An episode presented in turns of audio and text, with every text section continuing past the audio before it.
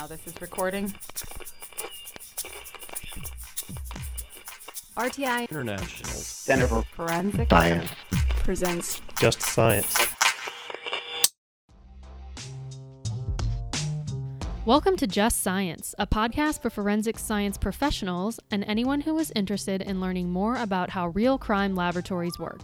In this season, we cover content given at the NIJ Forensic Technology Center of Excellence's Impression Pattern and Trace Evidence Symposium.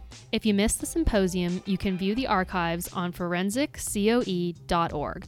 In Episode 3 of the IPTES season, Just Science interviews Dr. Alicia Wilcox from Husson University and Heidi Eldridge from RTI International. Our guests discuss how visual aid and other tactics have been proven to help jurors interpret subject matter expert testimony. Listen to find out more about what jurors say is effective in communicating forensic evidence in court. This season is funded by the National Institute of Justice's Forensic Technology Center of Excellence. Here's your host, Dr. John Morgan. Welcome to Just Science, the podcast for forensic science professionals. If you're not a forensic science professional, you're still welcome to listen. If you are a professional or an aspiring one, then welcome on board, and I hope you learn a little bit from our guest today, who is Alicia Wilcox, a PhD. And how do you pronounce the university? Husson? Husson, yeah, Husson, in Bangor, Maine. Bangor, Maine. Mm-hmm. Oh, okay, because you're very Scotch-Irish, like literally Scotch-Irish. I mean, tell me your background. No Scotch at all. After my undergraduate degree, I went to Glasgow. I went there because there were three places in the United Kingdom that had master's degrees at the time. There are quite a few more. So this would have been back in the year 2000 I applied and got accepted into Strathclyde. And I was really happy because it has a really good reputation, long research history, and they're just... This year, I saw in their alumni magazine celebrating 50 years of awarding master's degrees in forensic science. So they're one of the oldest institutions that do that. And a few years later, went on to do doctoral work. I went back to my professor who was working at Strathclyde in Glasgow at the time, started the doctoral program there, and then she moved to the University of Dundee, which is on the east coast of Scotland, and I moved with her. So that's why the doctoral work came from there too. Okay, but you're in Maine now. I'm in Maine, that's right. It's colder in Maine than Ireland, isn't it? Yes, except for the summer.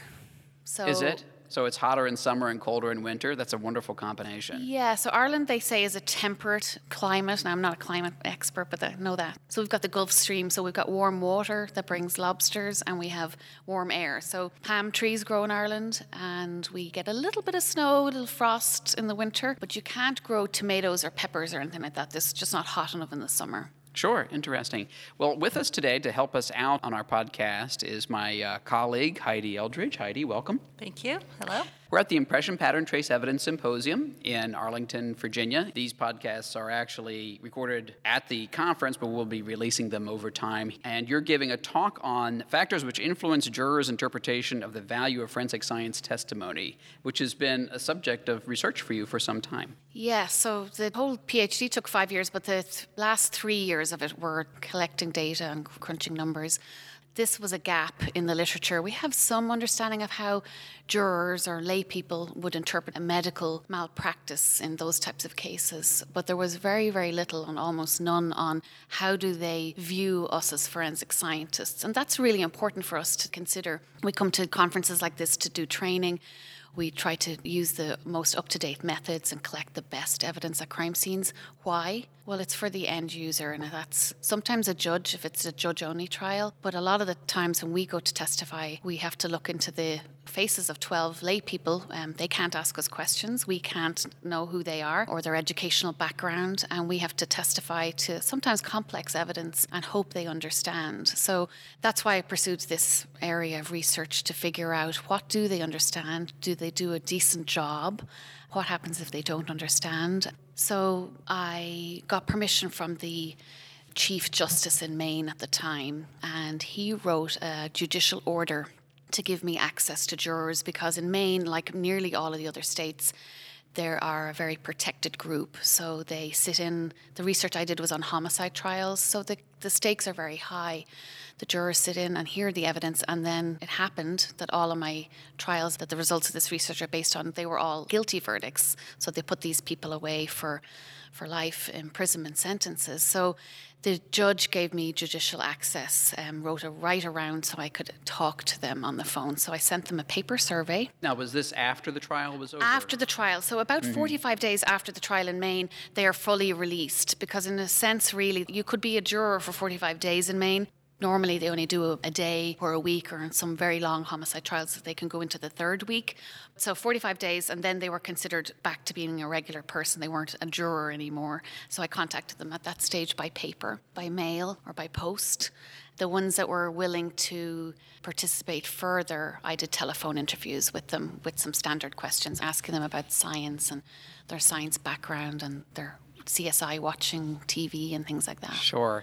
You know, we've talked about this issue a little bit in some of the other podcasts, and to me it's really at the heart of forensic science, because especially for the qualitative disciplines, the subjective interpretation disciplines, because what is the difference between a layperson and an expert? What is it that separates expertise, you know, experience or knowledge or training, and makes this forensic scientist's judgment different from, I'm just going to show a jury a fingerprint impression, right? You tell me whether it's a match, right? And we intuitively understand that there is a difference. But what can we do to show that there's a reliability to what that expert is doing that's in addition, that convinces juries? I think that's at the core of what we mean by training and expertise in forensic science. Yeah, I completely agree with you, and you're aware of this yourself, but it's a common defense strategy. We don't need the expert. The jurors can see it for themselves, and then they argue that with the judge. You know, when do you need an expert, and when is it just intuitive that a person can see this fingerprint matches, or this footwear impression is the same pattern? Why do we need an expert, or this photo identification? Why do we need experts in certain cases if it's a comparison that the human eye can see?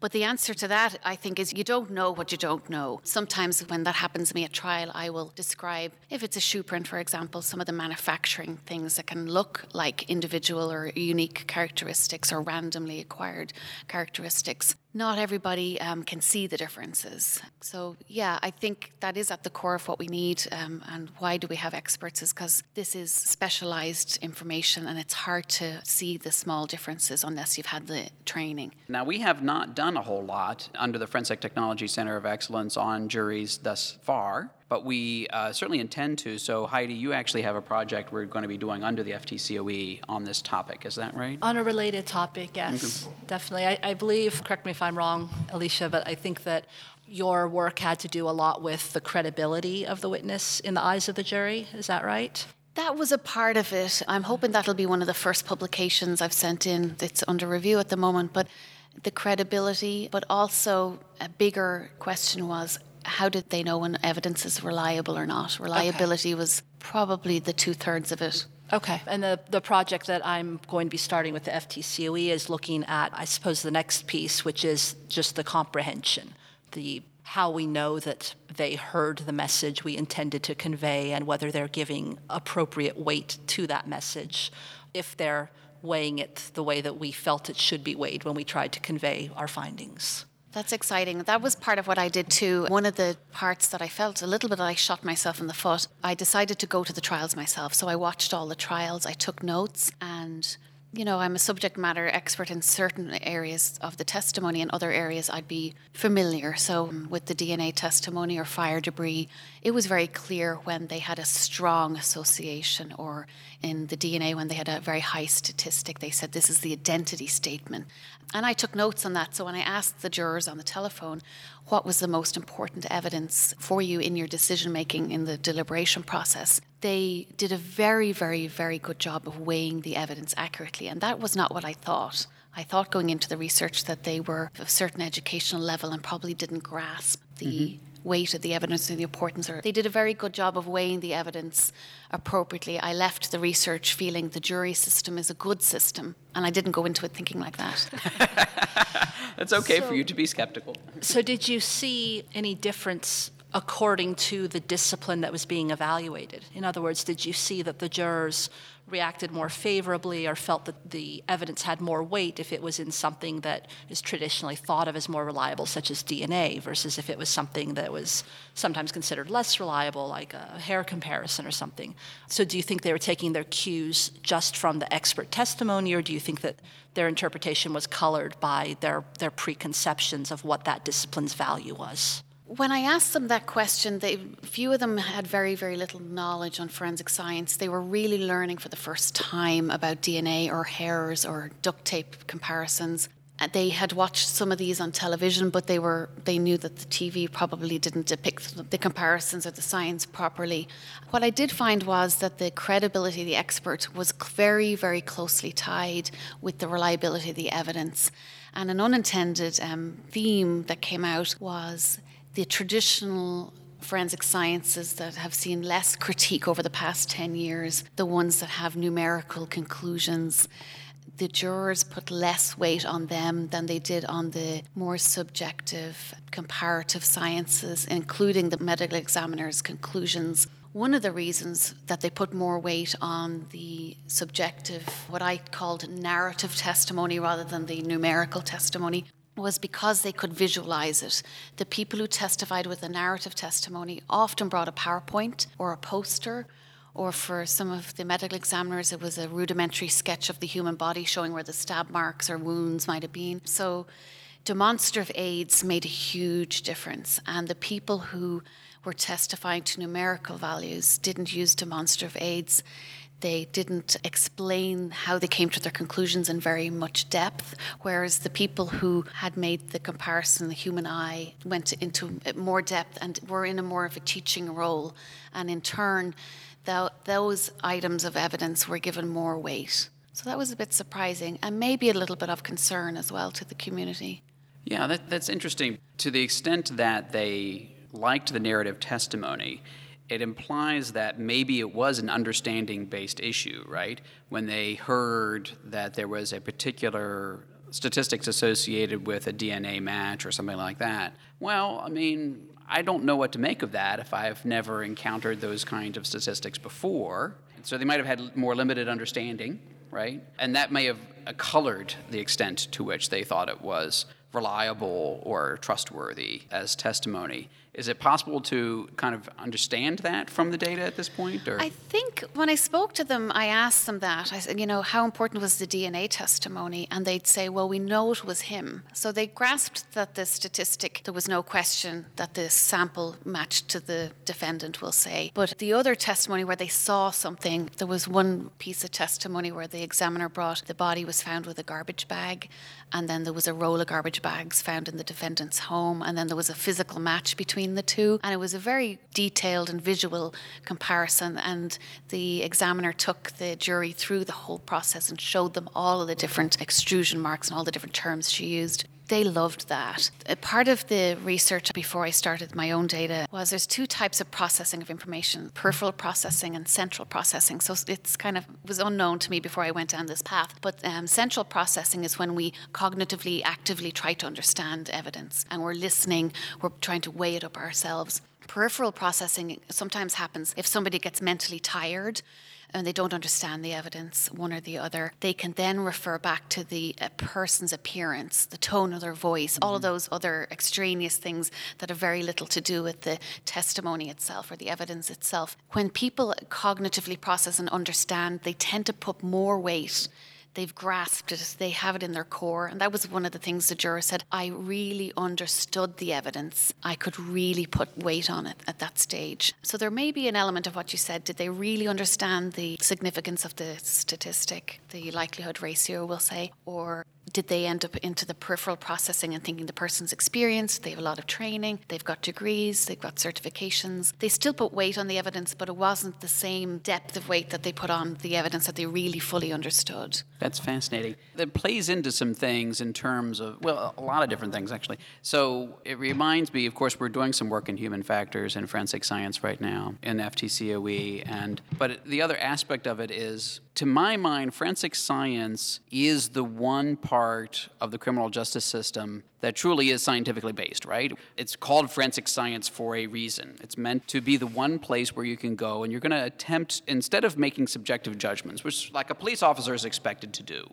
all right, you come into a scene and you have to make quick judgments, you need decision making and that kind of thing. The jury is making very subjective judgments in some regards. The forensic scientists are supposed to be the objective part, right? They ground the entire system. And if the forensic scientist isn't able to come into court and get to the central processing, right, do a little frontal lobe action with that jury, it is kind of a failure in a way. We've got to figure out a way for us to be able to convey that information to a jury in a way so that they will look at it from a truly understanding perspective as opposed to looking at some of these peripheral factors. If anything, that's the time when they need to do it. Yeah, I completely agree. And I don't think it's beyond us. I think we're doing a very good job already. I think the system isn't broken. I went into it wondering if they really understood. They did put the right weight on the evidence. They came from all different walks of life. I did ask a question, you know, did deliberation process help in any way with your understanding of the scientific evidence presented during the trial? And half of the people said it did. I was able to help my comrades in the deliberation process. I understood parts of the testimony and they didn't. And the other few people said the deliberation process really did help me, that they relied on each other. So that's really important as well, that the 12 people together pooling their understanding to be able to get to the nitty-gritty. I think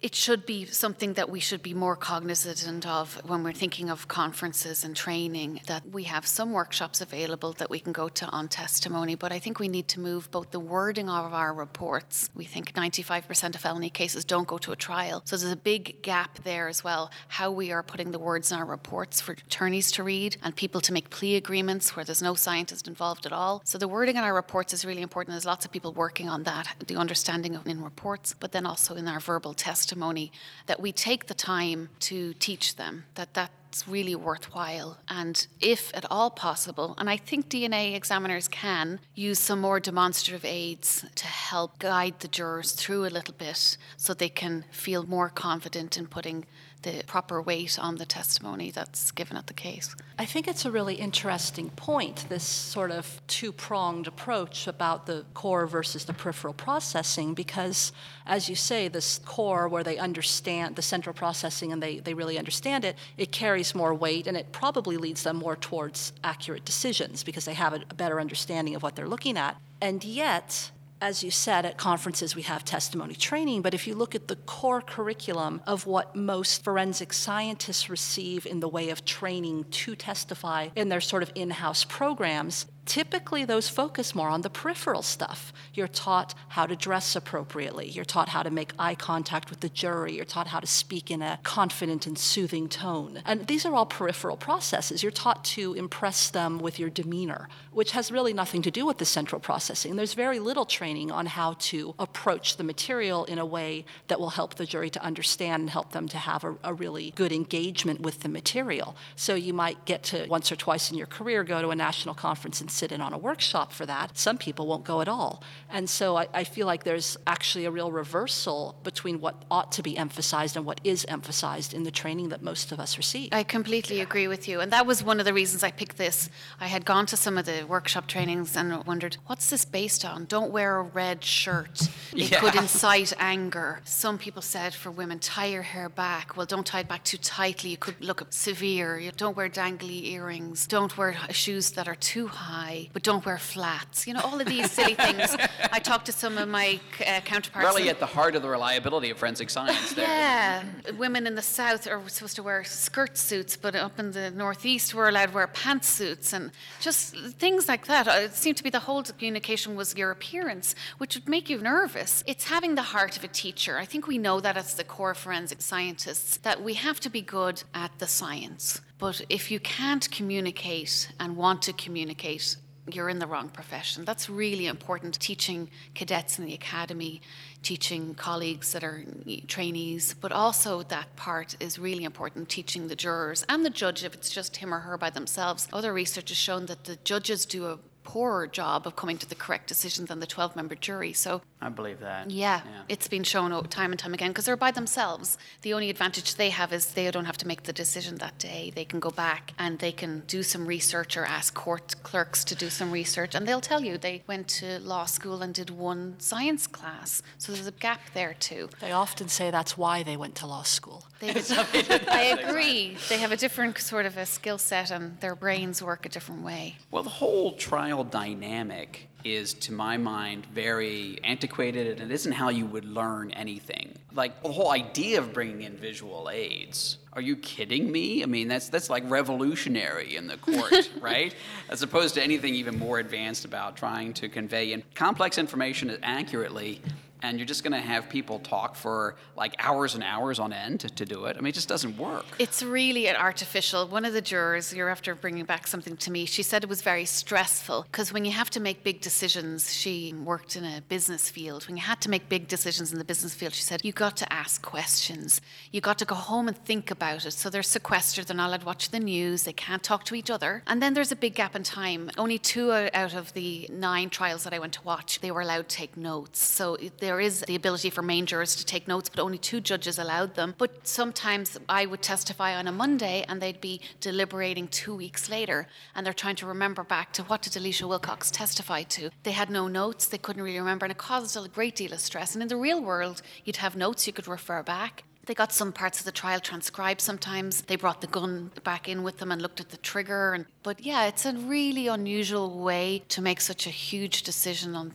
particularly for the defendant. So I assume Ireland must be a similar system to the United States. It's not an inquisitory system such as you have in Spain and Latin America and France. Is that right? Yes. So it's interesting. I don't know how many folks have been following it. Mexico just changed. Oh, did they? So Mexico had been, because they are an old Spanish colony, of course, and they had been an inquisitorial system. Basically, the judge sits there and I'm going to find out what's going on here, right? To an adversarial jury-based system. They've had a lot of challenges. And of course, a lot of the citizens aren't used to it, right? It's a completely new thing. One of the questions is, did it matter in terms of the background of the jury? I don't know how much you were able to collect. The jurors that responded to the research were quite educated, more than I thought. I did some research on main educational levels, and I think the jurors that responded to the surveys and the phone interview, which I think is typical of people who respond, they maybe tend to be more educated, and they saw maybe the value in taking half an hour or an hour on the phone with me. Lots of them had master's degrees, lots of them had bachelor's degrees, and some of them had some college and high school. So it was a great age range from, I think the youngest was 19 and the oldest was 72. But there was one. There was a 19-year-old on a homicide trial? Mm-hmm. Their educational level, I still have some of the data that I haven't correlated because I had a lot of variables, so some of it's still not fully analysed. Don't tell the university that. One of the things I did notice, I asked them a simple question. Would you have more faith or more confidence in old traditional tools, maybe such as a ruler or new technology, maybe a laser, for example, if you're measuring something? And it was opposite to what I thought. The more educated people were more aware of error rates and user inability with technology. So the more educated somebody was, the less likely they felt confidence in lasers. It was the opposite to what I thought. I also noticed as well that education can come in 2 different ways. Formal education through university degrees and maybe formal certifications. And then there's the other type of education that might be on-the-job training and years of experience.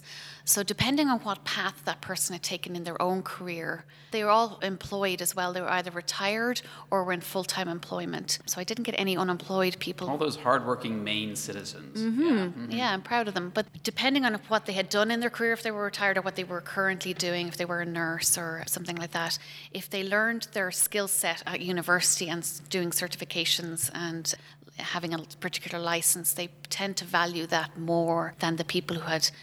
I had a high-tech pipe fitter. He described his job to me where he made these big pipes that go underground and they're under high pressure. He was responsible for making sure they wouldn't blow up. But he came out of high school and did on-the-job training. And he told me he got paid over $100 an hour. So he was very specialized. But people like that tended to put more value on years of experience than the formal education. So how we ourselves are educated colors, how we think forensic scientists should be educated too. The next question really really is the difference between credibility and reliability, because you did look at those separately. And I'm trying to think, you know, what is, because to me, credibility and reliability are very tightly tied, but you conceptually at least divided them in your research. Can you talk about the thinking behind that and whether you saw much in terms of the division there? I think Heidi touched on it earlier. We're taught when we go to court that, you know, you need to speak for the evidence. And I would hope, no matter if you're big or small or short or large, that you go to testify and they're listening to the content.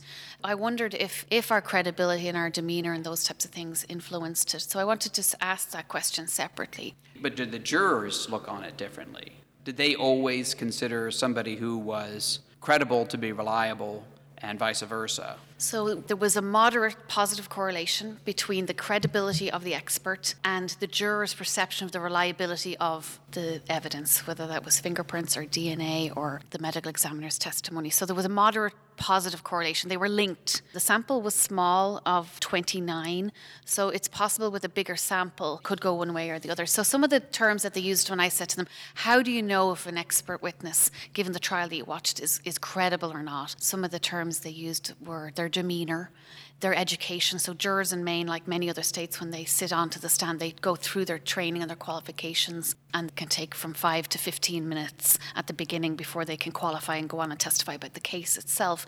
So they use that as well as a way to know if somebody was credible or not. So your education, your training, your demeanour, your willingness to speak to them in their own terms, they use that as another benchmark for credibility. If you testified with one attorney one way and then were defensive or argumentative or with the other attorney, that hurt your credibility. So somebody that was open and was willing to explain the testimony and the evidence in a way that they could easily understand.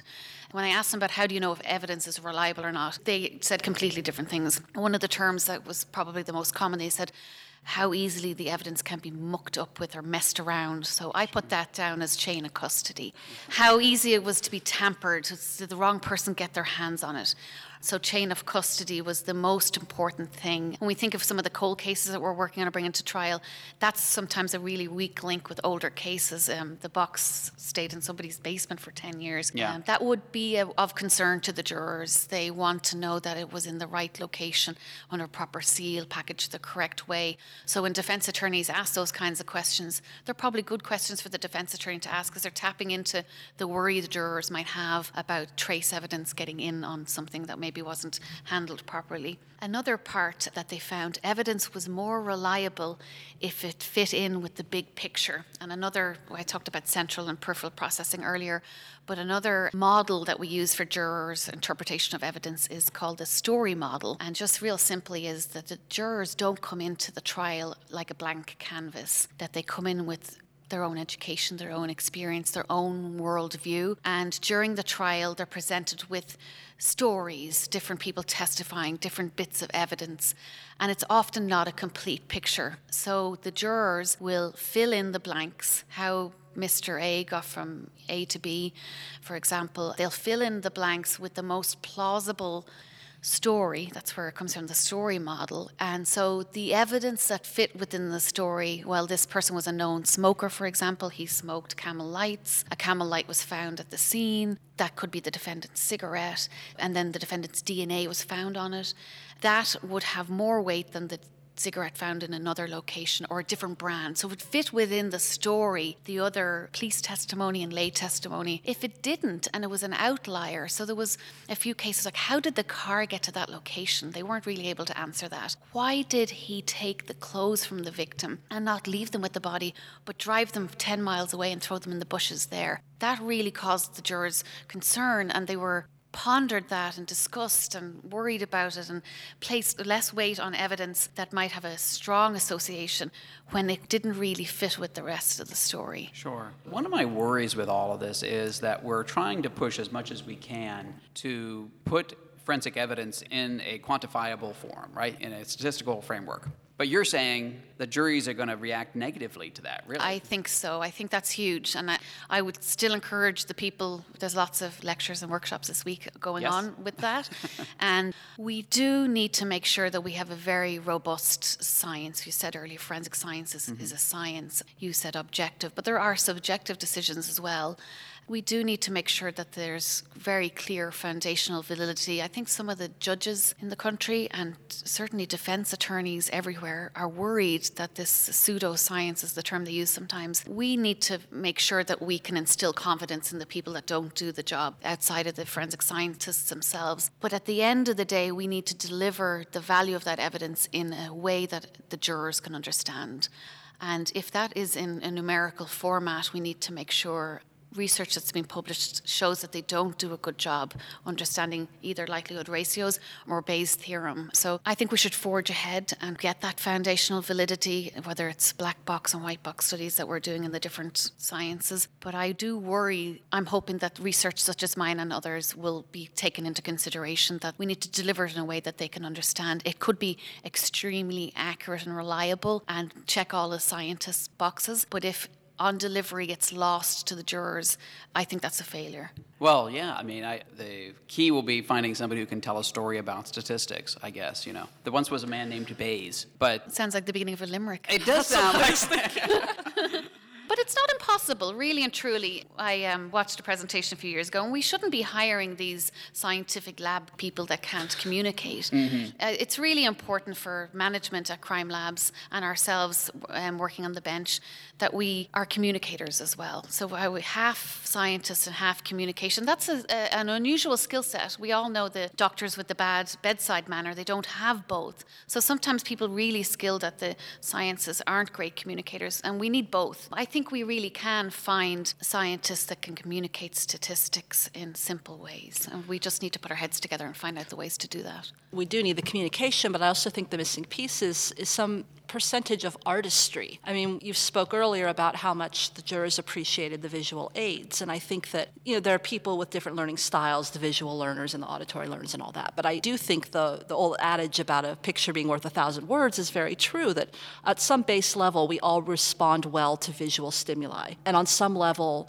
many of us do not respond well to numerical stimuli because we don't have great experience with numbers. Most of us don't have a really good concept of scale. So if I say this is 1,000 times more likely, or if I say this is 1,000,000 times more likely, people don't really understand how much bigger 1,000,000 times more likely is than 1,000 times more likely. So I think the missing bridge we need is some way to visually interpret those relative scales, so that if you're presenting numerical testimony and you're saying that this is, you know, 100 billion times whatever, if you could somehow show that in a way that resonated with the jury, where they could look at a chart and say, oh, I understand how big that is. You know, that's a brontosaurus of evidence versus a pea pod of evidence. The chance of finding another person at random in a population, you could certainly show that visually. And I think if we got some good graphic artists working on this and came up with a simple representation that people could relate to, that might go a long way. Maybe that is the story too. I mean, it would be interesting to think through, well, what kinds of phenomena that people can relate to in their everyday lives are 1 in 1,000 likely, and what kinds of phenomenon are 1 in 1,000,000 likely. Right, but then you have the sort of sociological, demographical difficulties of determining what is a common thing in everyone's life. So that becomes a challenge in and of itself.